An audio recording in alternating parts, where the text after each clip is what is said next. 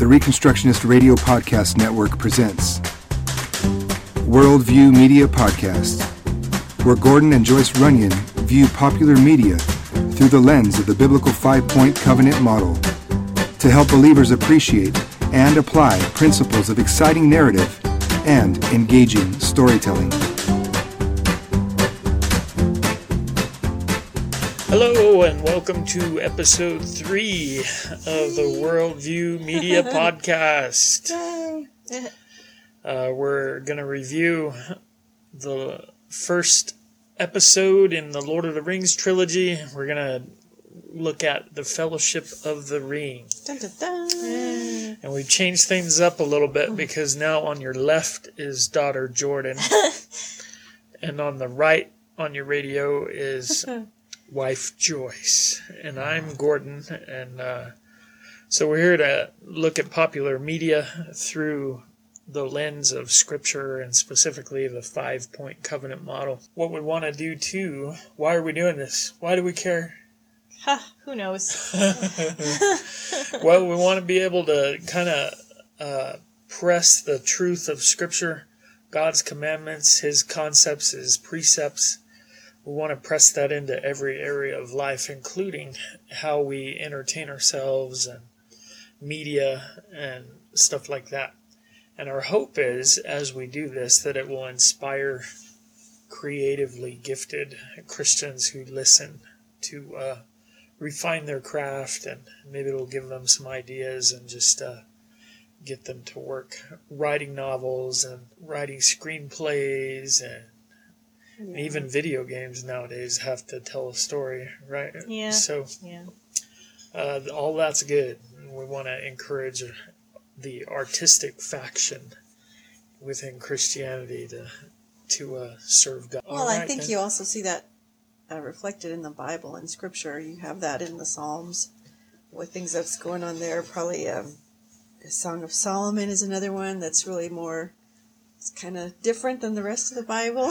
right uh, you see that with uh, the people that were working on the stuff for the tabernacle, for the all Oh, of those things. and- artistically yeah. gifted. And so Yeah. you know, using all of those gifts for God's glory is. Uh, nothing new so it's it's what we should be doing and what we should be striving for Yeah, and uh, including in artistic things. So that's what we're here for. And to just have some fun. Yeah. yeah It's Friday where everybody lives, and, and uh, when this podcast comes out, just in time for movie night. Right? So we're looking at Peter Jackson's Lord of the Rings trilogy, starting with The Fellowship of the Ring. yes Now, have you read the books?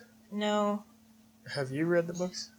no Okay, I've read the books, and I've I've been thinking that uh, I'll probably need to act like I haven't read them, and uh, Oh. and, and we'll just treat the movie like the movies are all that there is. Sure. well you know 'Cause I there's wanna be- always a difference between the book Sure. Yeah, and the book can't count. You know, like if there's a question in the plot of the movie, you can't be like, well, that's it explains it in the book. Yeah, that's what I'm saying. Because have- you don't see the book, you see the movie. that's right. That's all it is. So we're treating the movies as canon here. Nothing else counts. Okay. All right. So, overall impressions of the Fellowship of the Ring. well you know i love it Love it. Love it. Yeah, yeah. Yeah, it's real good. I think it's a big favorite in our house. hmm And we should stress that we watched the special extended Yeah. version. Yeah. It's not the theatrical version, it's Uh, the right. special version. it's the best version It's really good. Okay. so what are your what are your impressions about the story or anything like that? well you know it doesn't just dive right into what's going on into the book you've got a lot of um, introduction of the past and the history Yeah. about what's going on there. You don't just, you know, bam, there you are in Middle Earth. They really give you uh, some foundational information that you need, which is in another book and another movie that we don't have going into this. So um, that's really good. And it's, uh, I think that's important to the whole story to have that basis. Yeah, I think just in terms of plot, one of the things that you can get in trouble with as a novelist or a storyteller is you take too long to get your hero in serious trouble Yeah. and uh, take too long to show that there's something that's really threatening your and your protagonist. And uh, so I think they did a smart thing in having right at the beginning, like you say, that kind of recap of things that have been forgotten and Yeah. Maybe shouldn't have. right and and so it's a very ominous well it carries kind of an ominous thing and, Some foreboding in that. and the right and it is kind of mysterious because right off the bat they make it sound like the ring has a will of its own Yeah. and, and knows Yeah. what it's doing and And is nefarious. right it's up to no good right and so uh, my recommendation when we're talking about storytelling and i say this as a guy who's written two whole novels neither one of which has sold a million copies or anything but as a preacher too i think that you're shooting yourself in the foot if you don't immediately try to grab your audience's attention and Yeah. explain to them what's the issue, where's the danger, why do you need to listen to the rest of this, or why do you need to read the rest of this story, and and so uh, for new writers and and new storytellers, I think it's good to understand that you can you can accomplish that by being ominous right at the first, but still, I think you run a risk by having too much backstory where nothing threatening happens and stuff like that. Uh, now, I think the Fellowship of the Ring pulled that off, Yeah. Yeah. and it did it really well. But unless you're just super confident in your storytelling skills, you might want to jump right into the Yeah. uh, exciting, Well, dramatic but stuff. that introduction, it's foundational for why Oh, sure. you know Yeah, why yeah. should we care about this ring? What's the what's the big deal? Right. And and in any story you tell, there's going to be some amount of that. Uh, generally, we call that exposition. You're going to have to you're going to have to tell people what's going on and explain it. Mm-hmm. But generally, where new writers mess up is that they do too much expo- exposition, too much telling, and not enough showing in your writing. You know, Yeah. Uh, if you're writing a novel where you you have to have a tragic car accident take place a lot of writers fall into the trap of thinking that it's very dramatic to have somebody barge into the room and say there's been a horrible accident instead of actually describing the accident as it happens and, and going through all of that. So Yeah. the rule generally is show don't tell. And uh, and i'm just saying with most of these rules uh, a really talented writer can get away with breaking the rules or bending them here and there but if you're not stephen king or you're not j.r.r tolkien cs lewis or somebody like that uh, you might want to kind of stick to the rules at first at least Yeah. now the plot does get going fairly quickly in Oh, terms of thickens. Yeah, it thickens once uh once Bilbo decides to leave and he gets talked into leaving the ring with Frodo. And then uh, we get to hear the trouble explained as he hears it from Gandalf. Right. And that's a sneaky way. Have one character talk to the other and Yeah, and it doesn't feel like forced because a lot of the time in a movie, you'll have a character explaining something to some other character who should who know. should know these things. It's like Right. you know, like, well, that's the president. They were doing, you know, I was just like, oh, where have you been living this whole time? Like, Right, right. but it follows, you know, like it makes sense. Sure, yeah. Were there any plot holes? Did anything not make sense to you? I, I don't think so. You know, with the extended version, I don't think so. it filled in a lot of things. Yeah. well, for me, I maybe I was giving Tolkien the benefit of the doubt.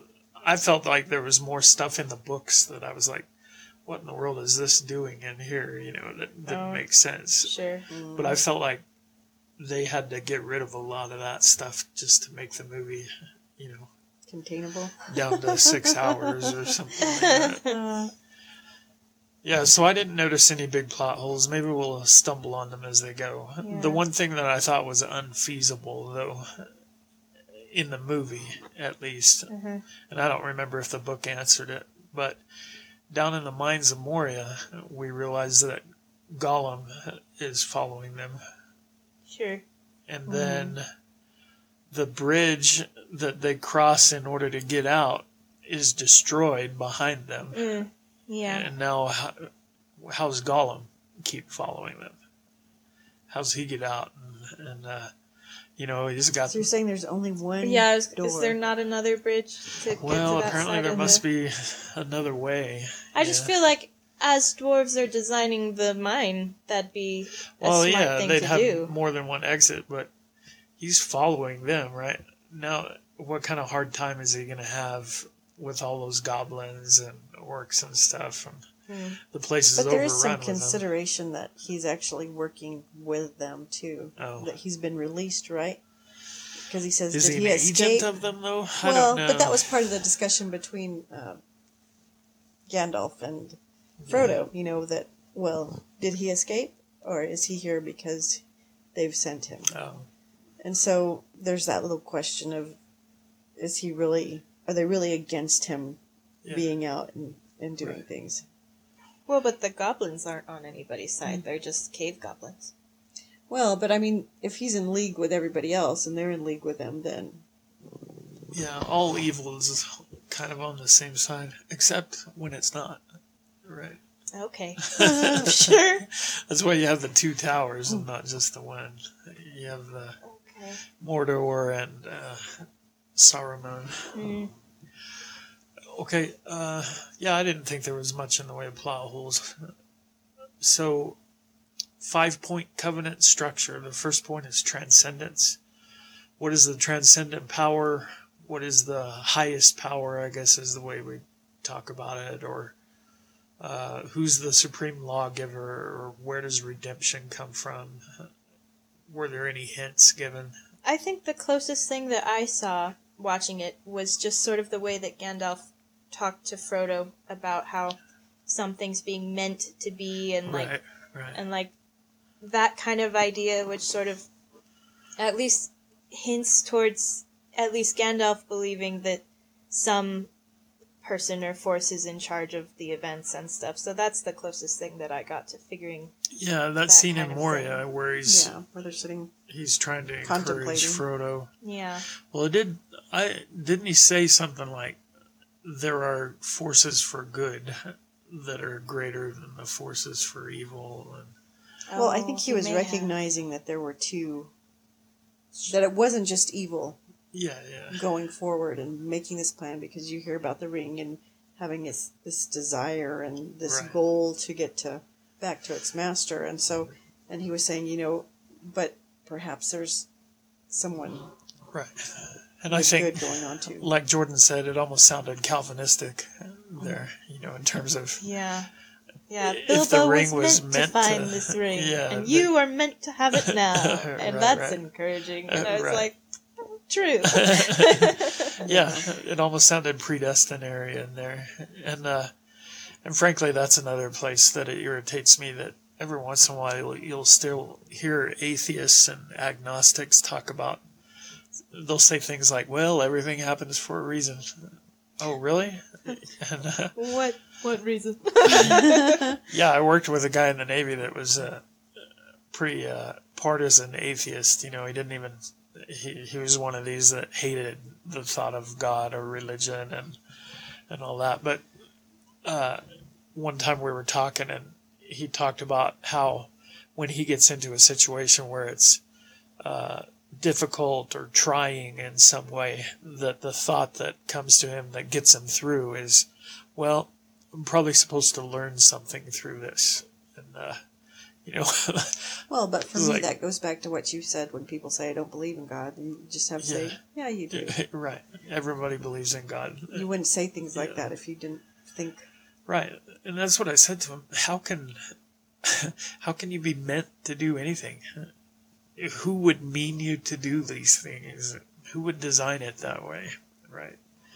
And so I I felt like what Jordan said is that that conversation with Frodo talking about higher forces for good and evil and and things being meant to happen a certain the way that they do happen and all that. I thought that was illuminating.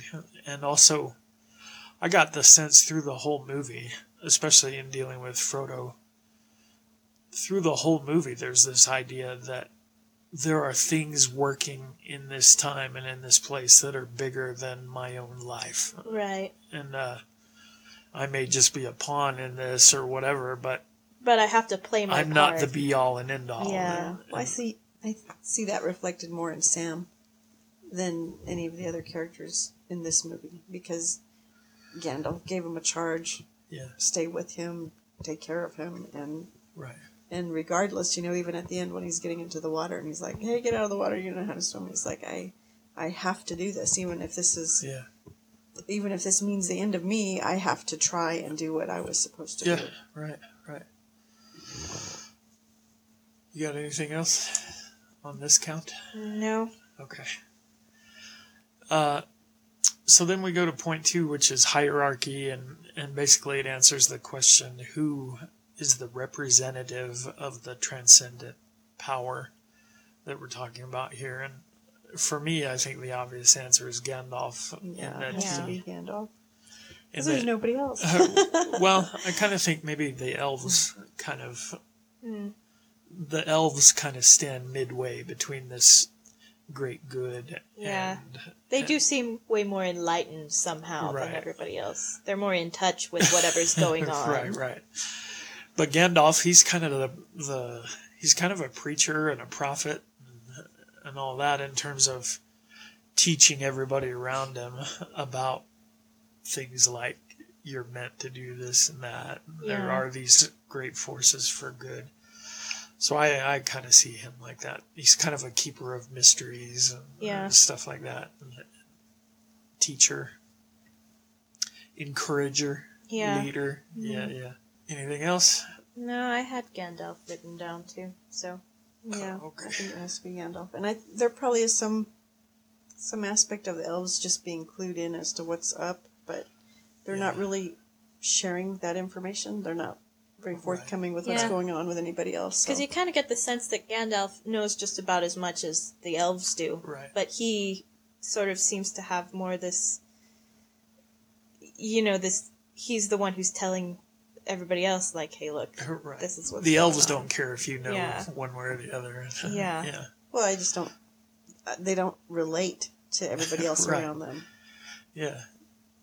Gandalf kind of takes the transcendent, invisible power and kind of brings it down to the level of Earth or Middle Earth, as the case may be. Mhm. Okay. Uh, the third point in the covenant model is ethics. In in the biblical covenant, what you get here is things like the Ten Commandments and and God giving His law to His covenant people and saying this is what you shall do or this is what you should not do. Okay, so it's mostly about law and morality, ethical, judicial concerns. Uh, and generally, I think in the in the movies that we watch, it's easiest to discern that by noting particular uh, moral crises or, or big times when the characters struggle with a decision or something like that. Yeah. So, what'd you come up with there? What do you see? Uh, well, Frodo has a lot of those moments because he keeps Right. having, and it's always the same question, you know, like, what's he gonna? Is he gonna take the ring, or is he gonna just pass it on to somebody else? Like, is he gonna go ahead and say that, yeah, this is my responsibility? And he always ends up saying, yeah, I gotta do this and all this. and then I thought maybe Boromir was another one Oh, because uh, trying to take the ring Yeah. from Frodo that one time. And he's kind of got that redemption thing working too, because oh, right at the end. Yeah. yeah. and then uh, sort of opposite Boromir, sort of like Aragorn, because he is faced sort of with the same choices that Right. Boromir has, and he does the opposite thing. Right. So Yeah, I agree. I agree. Uh, and the one, it was early in the movie where I felt like Frodo really had this kind of struggle with it, and it's at Rivendell when they're having the secret council, Yeah. and you know they're descending into bickering and and all that, and you can kind of see him tossing it over in his mind, and Yeah. he kind of has to resign himself to saying, "Okay, I I will take it." And something about it in that moment, you know, he's saying that, knowing that he's volunteering for self-sacrifice. You know, it's it's not what he wants to do, and and all that, but he's he's willing to go and do that. Yeah. What about you, Mom? Well, I think of uh, when Gandalf goes and confronts the guy in charge of. Saruman. Yeah. and uh, and realizes, you know, the lights go on that.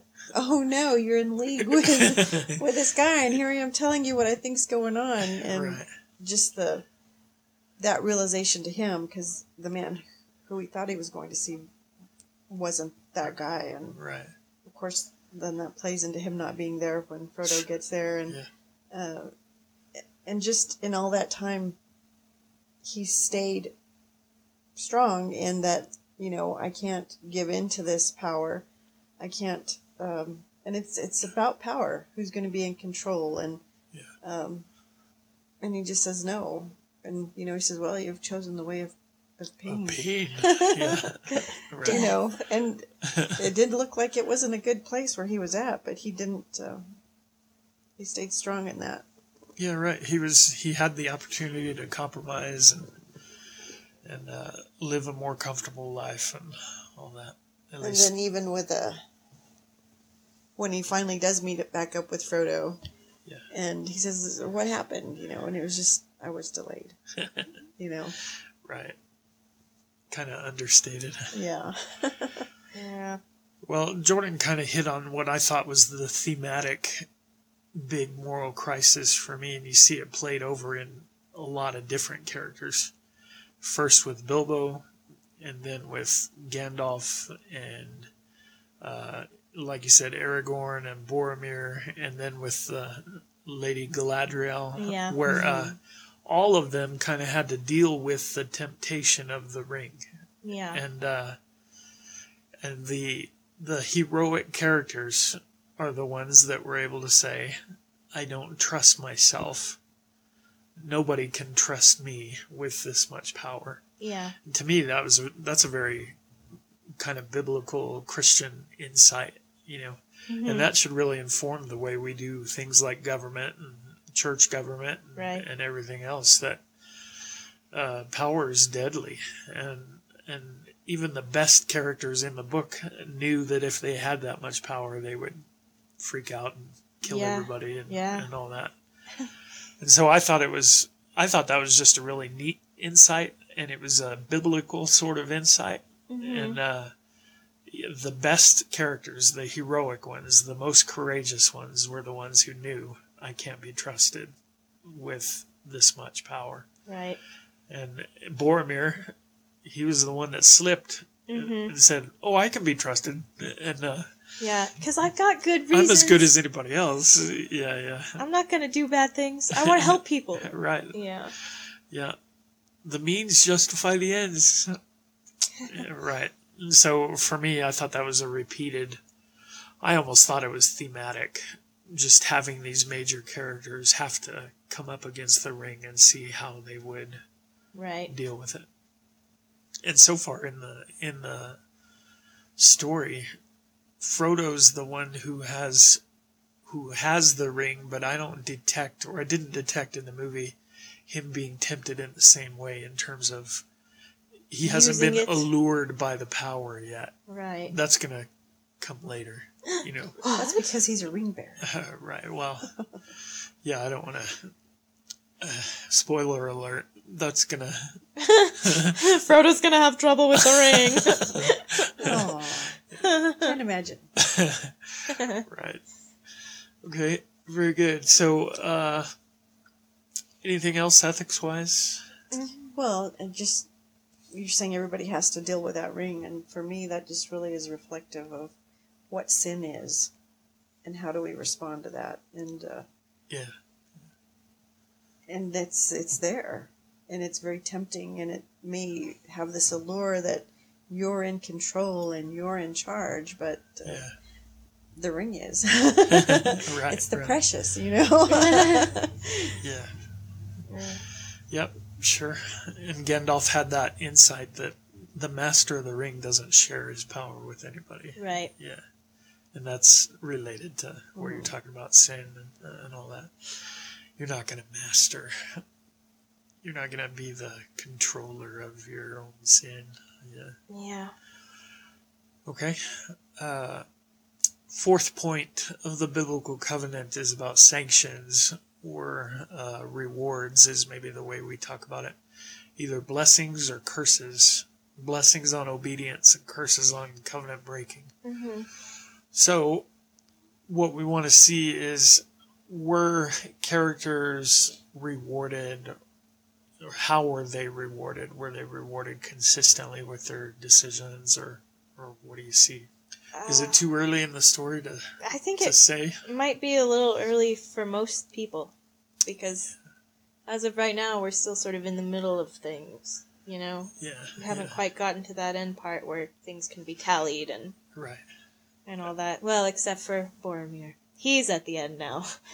Did we miss the ethical thing? Should we have talked about Gandalf giving himself up in the mines? Oh, Or was that kind of more a spur, spur of the moment? It has to be this way. uh, I'm gonna fall here pretty soon, so I mean, I feel just like- because he hadn't planned that. Right, right. But he he did say that like, this is where we are now. yeah, We got to move on. right, right.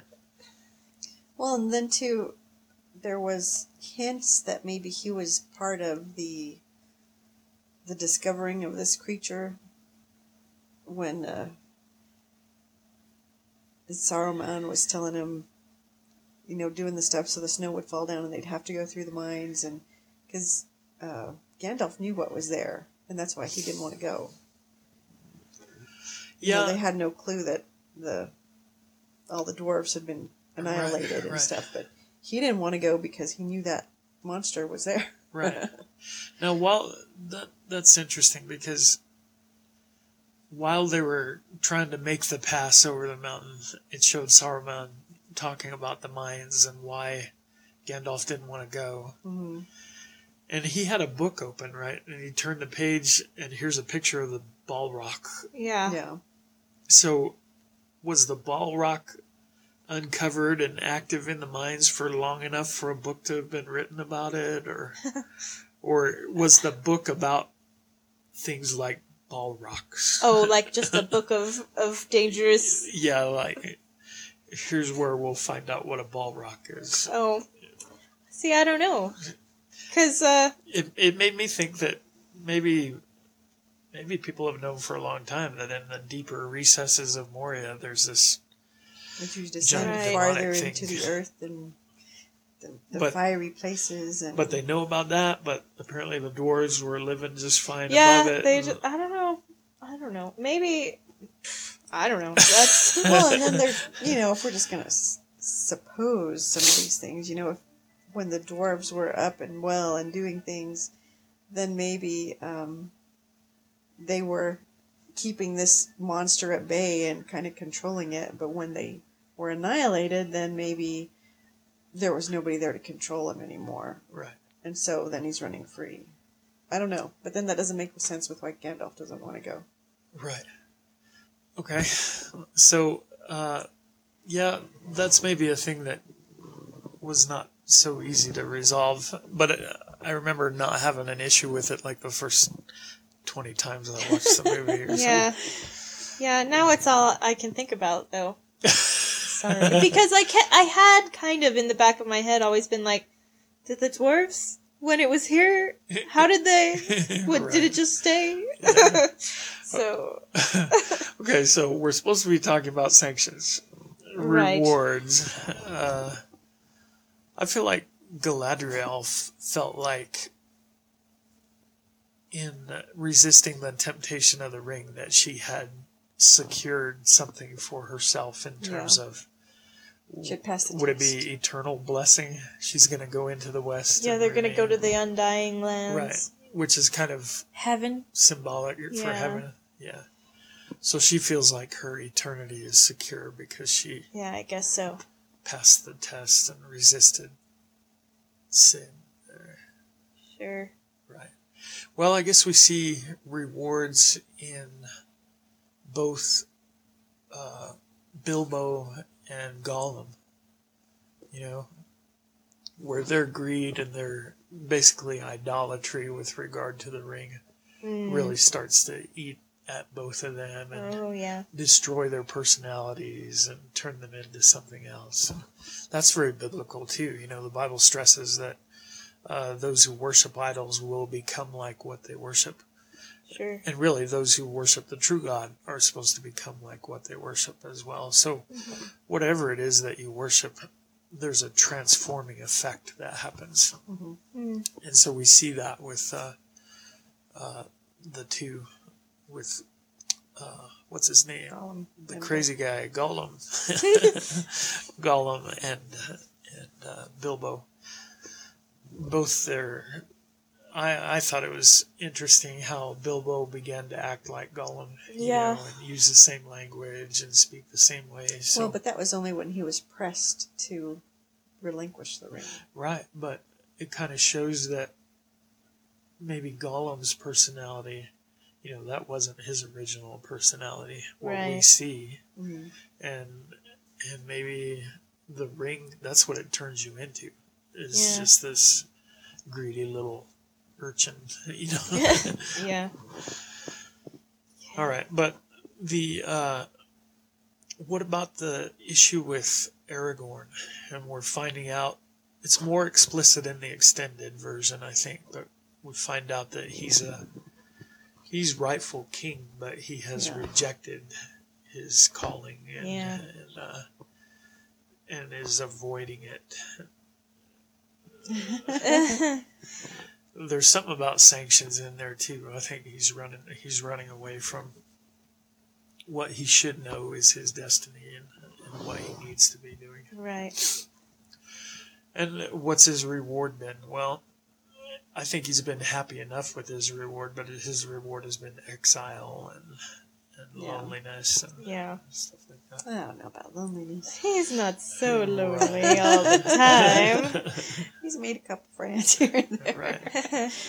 Well, and then that's a pretty big decision Arwen makes that she's going to give up immortality in order to spend a mortal life with the human that she loves.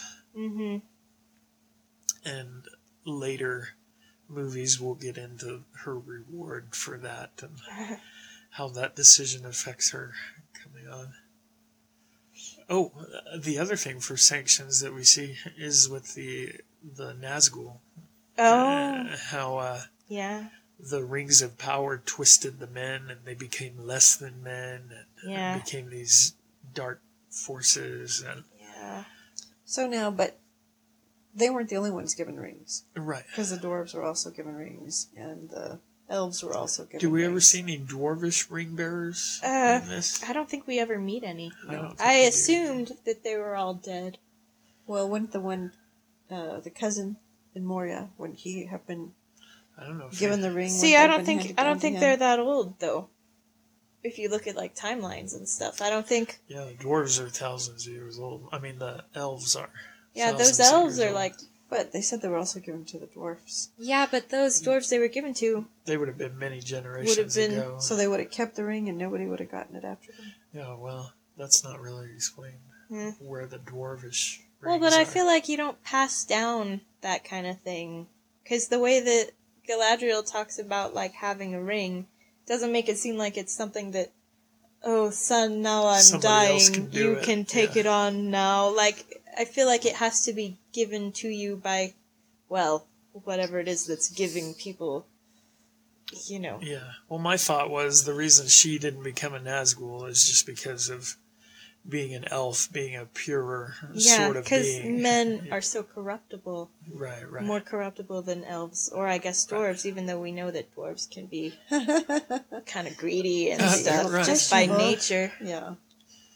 So I mean, if anybody's going to be corrupted, it seems like the dwarves would also be. Well, but men have the thing about power more than I think dwarves do. Dwarves just want to be rich and stuff and hide away, but Yeah, they don't but care about some- being in charge. A, a, a human is always going to want to be in charge.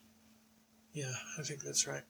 And then uh, Gandalf and Elrond and Rivendell had kind of a conversation about that, that men are not to be trusted and Yeah. they're weak, and that same kind of. Well, but you see that reflected as well in Aragorn saying, I I can't be king. Look what the people, what my ancestors did, and we're in this mess because of them. And so you see some of that there too. He's not just saying, eh, you know, I don't have time for this. So is he afraid of being king just because of the responsibility, or is he afraid of it for Well, I think I he's think- reason? lived I with the elves, he's- and he's heard that men can't be trusted. Well, I think that he, I think that he knows himself well enough that he knows that he has weaknesses, and he doesn't temptation. he doesn't want to if he fails you know fail as a king but he'd rather fail as just some guy who you know wanders around and and picks medicine plants and you know Oh, yeah. shoots deer and is living a quiet life he doesn't want to like ruin everything around him because he knows that he's fallible and he's like once that happens if i'm king and i mess up i've messed everything up Yeah, the the stakes are a lot larger. yeah Yeah, well, that's probably right. Well, I think we have to talk about Gandalf too, because you know he does wind up falling into shadow, and Right. and so uh, you know his reward didn't look so great Right. For everything that he'd done and helped them with to get to that point, and it looks kind of bleak. Right. You might be tempted to say he got the wrong reward. Yeah, Yeah. it wasn't fair Yeah. Bad things happen to good people. what in Gandalf. And Gandalf. what are you saying? But then, spoiler alert, uh, then later we're going to see that No, what looked bad we'll have to see. Right now, it's very maybe bleak. turns out It's very okay. bleak. They continue on and get out of the mines, and Yeah, the yeah. you know the hobbits are broken. oh yeah. They can't believe what they've just witnessed with their eyes. Uh, everybody's kind of like, "What's going on here?" And you know, there's the one guy in charge saying, "We got to keep moving. Yeah. Ready to move on? Got to keep moving." Keep moving. Point five Right. is secession. Succession. Not Secession is. secession. That's a whole other discussion. I'm not sure it applies here, but I was okay. talking about the Patriot for just a second there. uh, no, uh, okay, succession is answering the question uh, Does this outfit have a future? This group that I'm joining up with by covenant, what's the future hold for us? Well, looks bleak. Okay, for all of our characters, what's the future look like? it's looking Looks tough. bleak. You know, Looking the pretty rough. Merry Yeah. and Pippin have been carried off by the Uruk-hai to their demise. You know, they're they're going to, Torture meet and Yeah, death, Torment and death. torment and death. yeah. Boromir's gone. Boromir. Mm. Yeah, no more future for Boromir. Frodo's taken off on his own. With Sam. he comes back for Sam. He doesn't want to go. With, wants to just do it alone. Okay, so probably too too soon to say what the future positively holds, but it does look pretty bleak It Yeah. does. because it has to look bleak at the end of Act One so that you can have. Well, an and even Act Two. Gimli saying we failed. right? Yeah. Our fellowship is Broken. Yeah.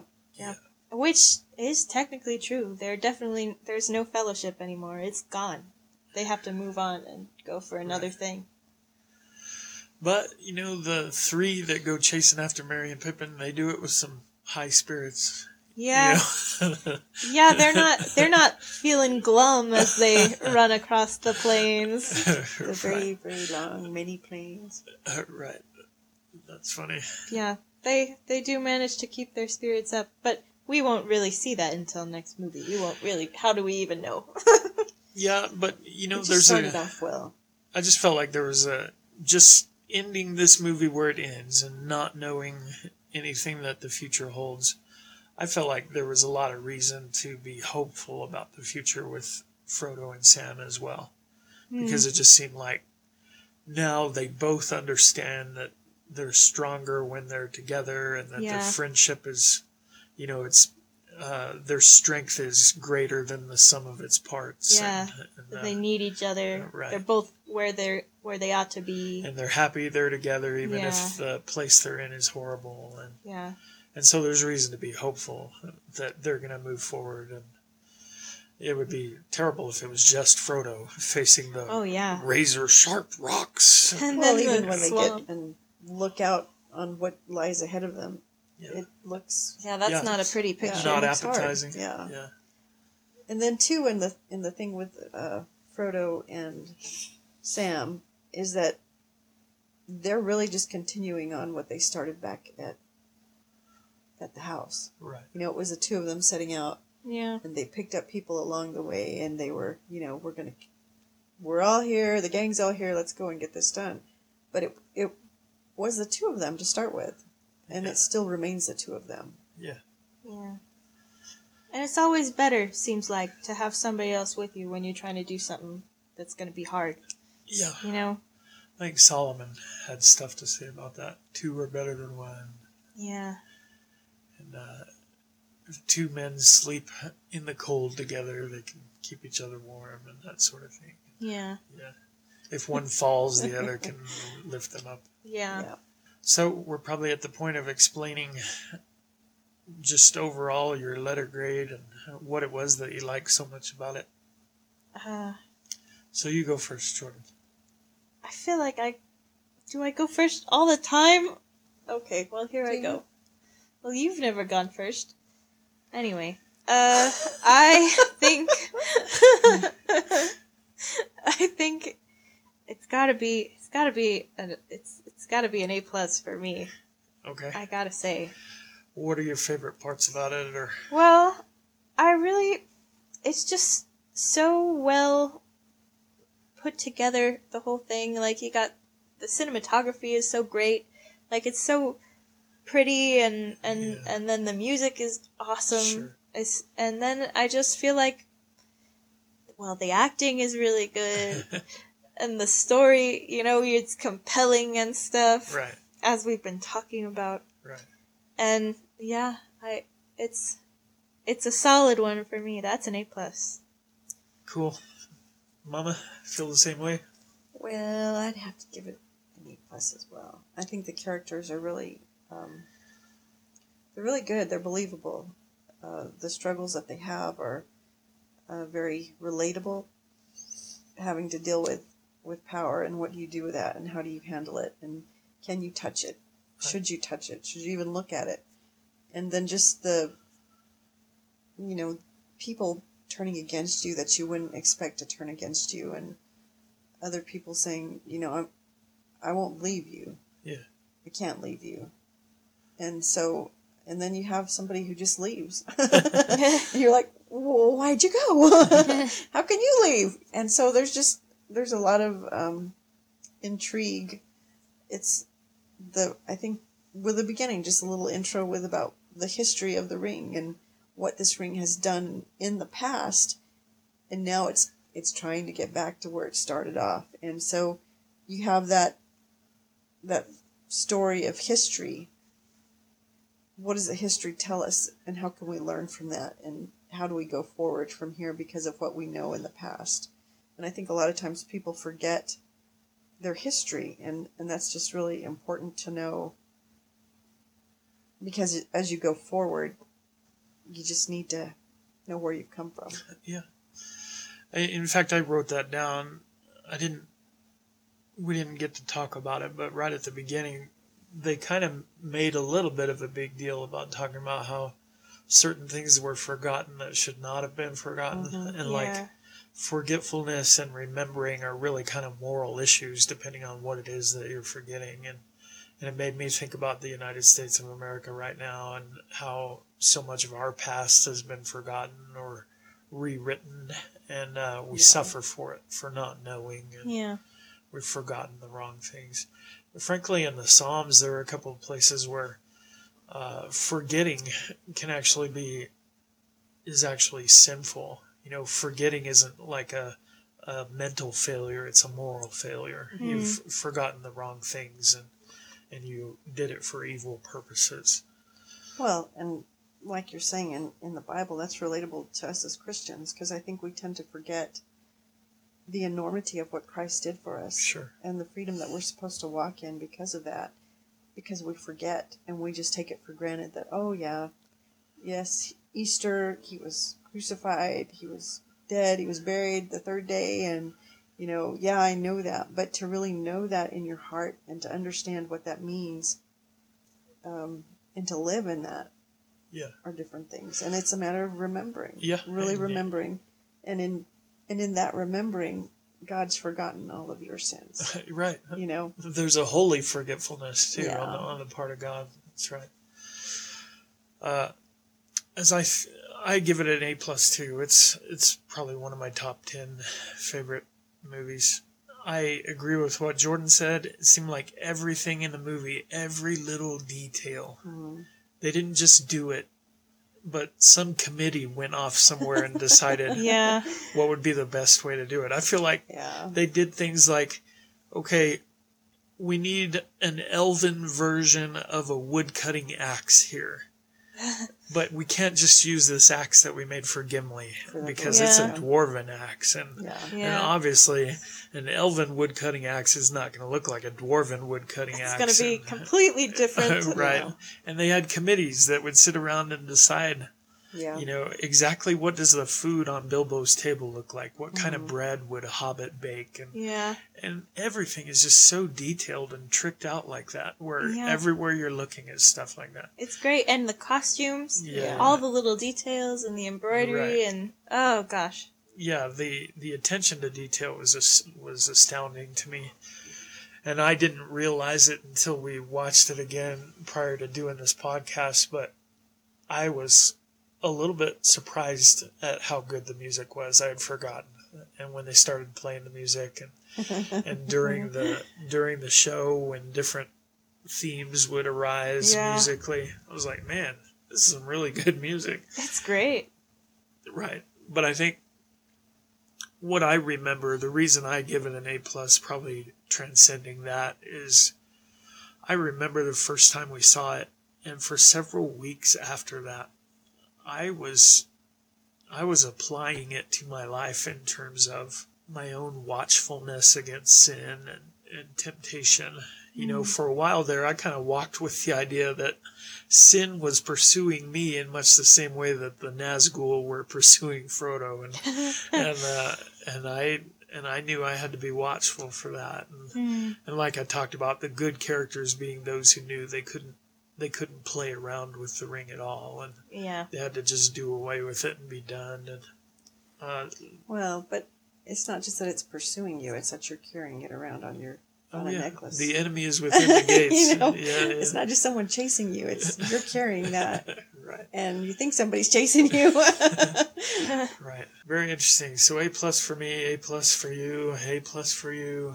a plus It's pretty good movie. high five plus for everyone All right, so I think that's probably it for us this week. And next week we'll press on and do the two towers. If you all hmm. out there in podcast land want to join us and rewatch the two towers and be our guest, it'd be it'd be cool if you went on the Worldview Media Podcast Facebook page and and left your own comments about this episode that we're talking about here. If you think we got something wrong or we missed stuff or whatever, uh, add your own comments. That'd be really cool. And Yeah. It'd be fun to hear some other views on it. uh, too. right, and uh, and prepare for the next one. Watch the two towers with your family and and uh, be mindful of the covenant as you do. That'd be cool. Yeah. All right. So we'll see you all next week. God bless you. Do your best. Be creative. Part of the image of God in you is that ability to think creatively and tell cool stories. So we'll see you next time. God bless. Bye. Bye. Thank you for listening to the Worldview Media Podcast. Please visit ReconstructionistRadio.com to check out the other podcasts in our network and to download our free audiobooks.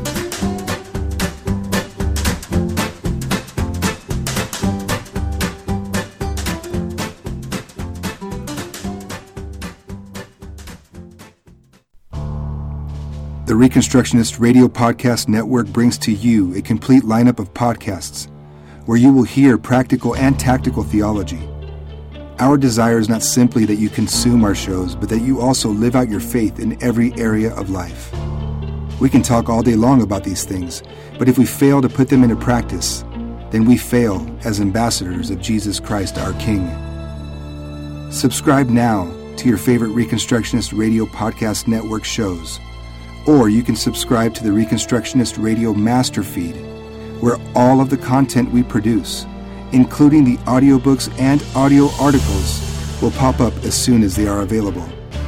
And don't forget to visit ReconstructionistRadio.com to volunteer as a narrator or to partner with this ministry financially. May the Holy Spirit stir you into action for Christ and His kingdom